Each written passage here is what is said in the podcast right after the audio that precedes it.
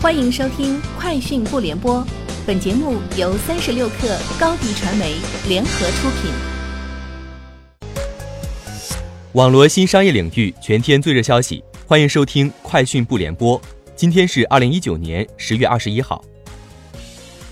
据北京市第三中级人民法院消息，将于二零一九年十一月十八号十时至二零一九年十一月十九号十时止。在北京市第三中级人民法院京东网司法拍卖网络平台上公开拍卖北京乐视大厦，起价约六点七八亿元。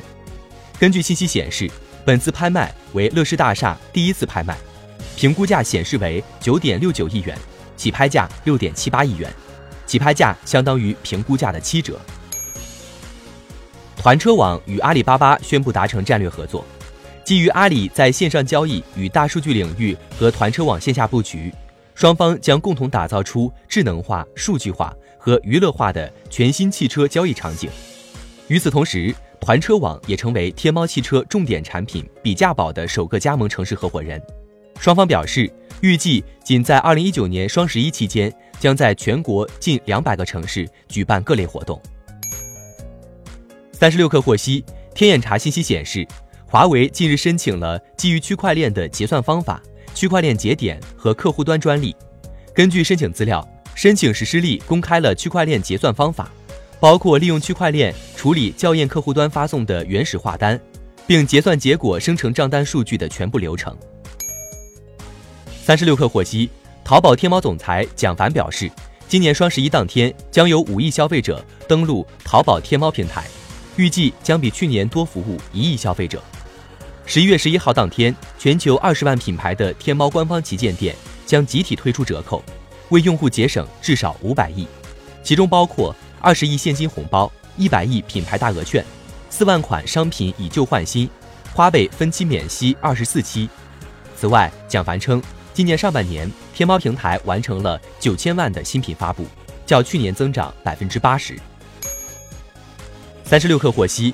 十月二十一号，腾讯宣布发起腾讯科学周，于每年十一月第一周举办全球性科学探索活动。这也是腾讯举办科学 WE 大会七年来的首次升级。首届科学周除了以往的科学 WE 大会以外，还推出了医学 M1 大会、科学探索奖颁奖礼两场全新活动。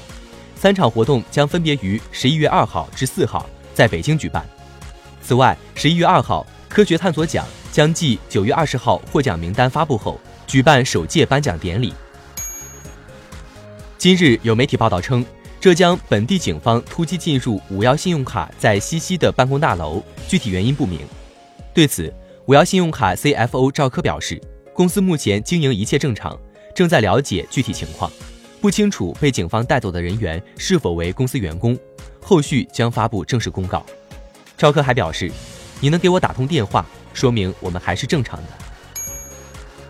十月十号晚，拼多多四周年庆动员会上，创始人和 CEO 黄峥出现在总部大楼进行全员大会讲话。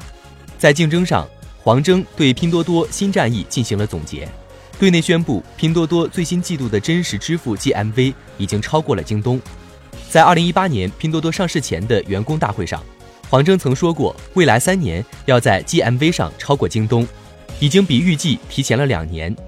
黄峥表示，做百亿补贴，即使亏损，也是为了补贴消费者，是为了公司未来更好的发展。以上就是今天节目的全部内容，明天见。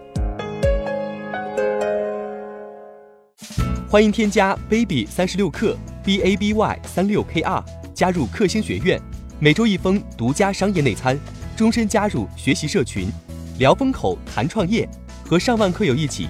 成长进化，高迪传媒，我们制造影响力。商务合作，请关注新浪微博高迪传媒。